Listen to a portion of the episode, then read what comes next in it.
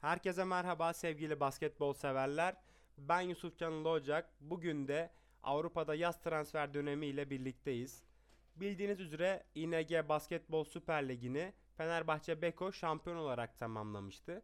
Fakat geçen sezonki EuroLeague'de geçen başarısız sezondan ötürü hem yönetim hem de taraftar koç Aleksandar Djordjevic'ten hiçbir zaman umduğunu bulamadı. Özellikle de o geçmiş dönemki şatafatlı dönemi, Zeljko Obradoviç'li başarılı geçen EuroLeague sezonlarının aksine çok kötü bir sezon başlangıcı.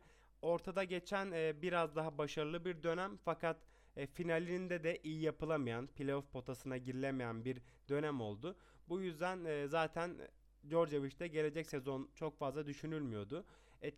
Rus takımlarının da gelecek yıl EuroLeague'de olmayacağı açıklandıktan sonra CSKA'nın baş antrenörü Dimitris Itoudis boşa çıkmıştı ve Fenerbahçe Beko'da doğru bir transfer hamlesiyle, en azından bana göre, Itoudis'i baş antrenör olarak göreve getirdi.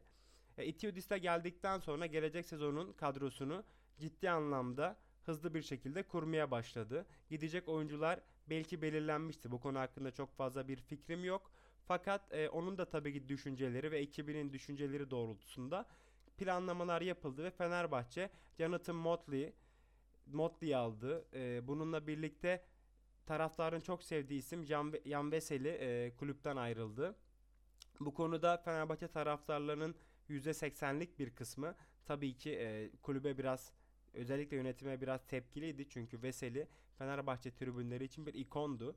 Bu yüzden onu tutamadılar. Fakat işte söylediğim gibi Motley geldi. Yine birkaç oyuncu geldi. Will Beckham geldi. Daha da gelecektir. Gidenler de çok fazla oldu. Ahmet Duvernoğlu gibi oyuncular ayrıldı.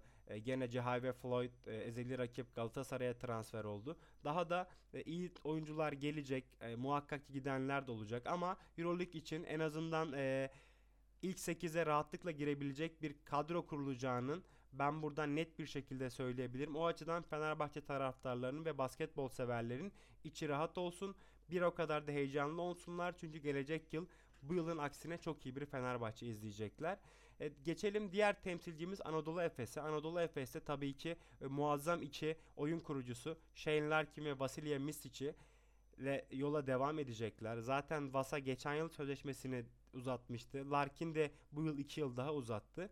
Fakat Vasilije Micić uzatmış olmasına rağmen, hatta geçen yıl uzatmış olmasına rağmen kesin olmayan ufak detaylar var. Çünkü NBA çıkışı zaten var. NBA hakları da tabii ki belli bir takımda ama onun hem milli takımdan hem de milli takımdan önce altyapılardan da yakın arkadaşı, bildiğiniz üzere NBA'in de geç 2 sezondur normal sezon MVP'si Nikola Jokic Denver'da oynuyor ve Denver yönetimine Vasilije Micić'in, yani son 2 sezonun EuroLeague Final Four MVP'sinin alınmasını söylemiş. Bu konuda da bizlerin de arkadaşlarımızın da aktardığı bilgilere göre Vasilije Micić için Anadolu Efes'te görüşmeler gerçekleştirilen NBA takımları var. Denver'da bunlardan biri. Bakalım ne olacak? Tabii ki Misic'in de bu konuda görüşü önemli. Ama genel anlamda Efes tabii ki Clyburn gibi, Zizic gibi iyi uzunları, iyi oyuncuları kadrosuna kattı. Şu anda hali hazırda belki de ilk 5 olarak Avrupa'nın en önemli takımı, en başarılı, en güçlü takımlarından birisi. Bu sezonda Efes'i yenmek çok zor olacak tüm takımlar için. Ama biz hem Türk basketbol severler olarak hem de bu mesleğin içerisindeki gazeteciler olarak gelecek sezon hem EuroLeague'de iki Türk takımı da çok başarılı, çok daha üst yerlerde. Hatta umuyoruz ki Final Four'da iki takımımızı da göreceğiz. Ama bunun yanında İNG Basketbol Süper Ligi de çok çekişmeli. Son dakikaya kadar, son ana kadar, belki final serisinde eğer iki takım kalırsa o döneme kadar güzel bir ligde geçecek. Çünkü Galatasaray da iyi geliyor. Şimdilik transferden ve gelecek sezon hem Türk basketbolu hem de Avrupa basketbolunda EuroLeague'de Türk takımlarımızın nasıl olacağını bu şekilde aktarmaya çalıştık. Tekrar görüşünceye dek hoşça kalın.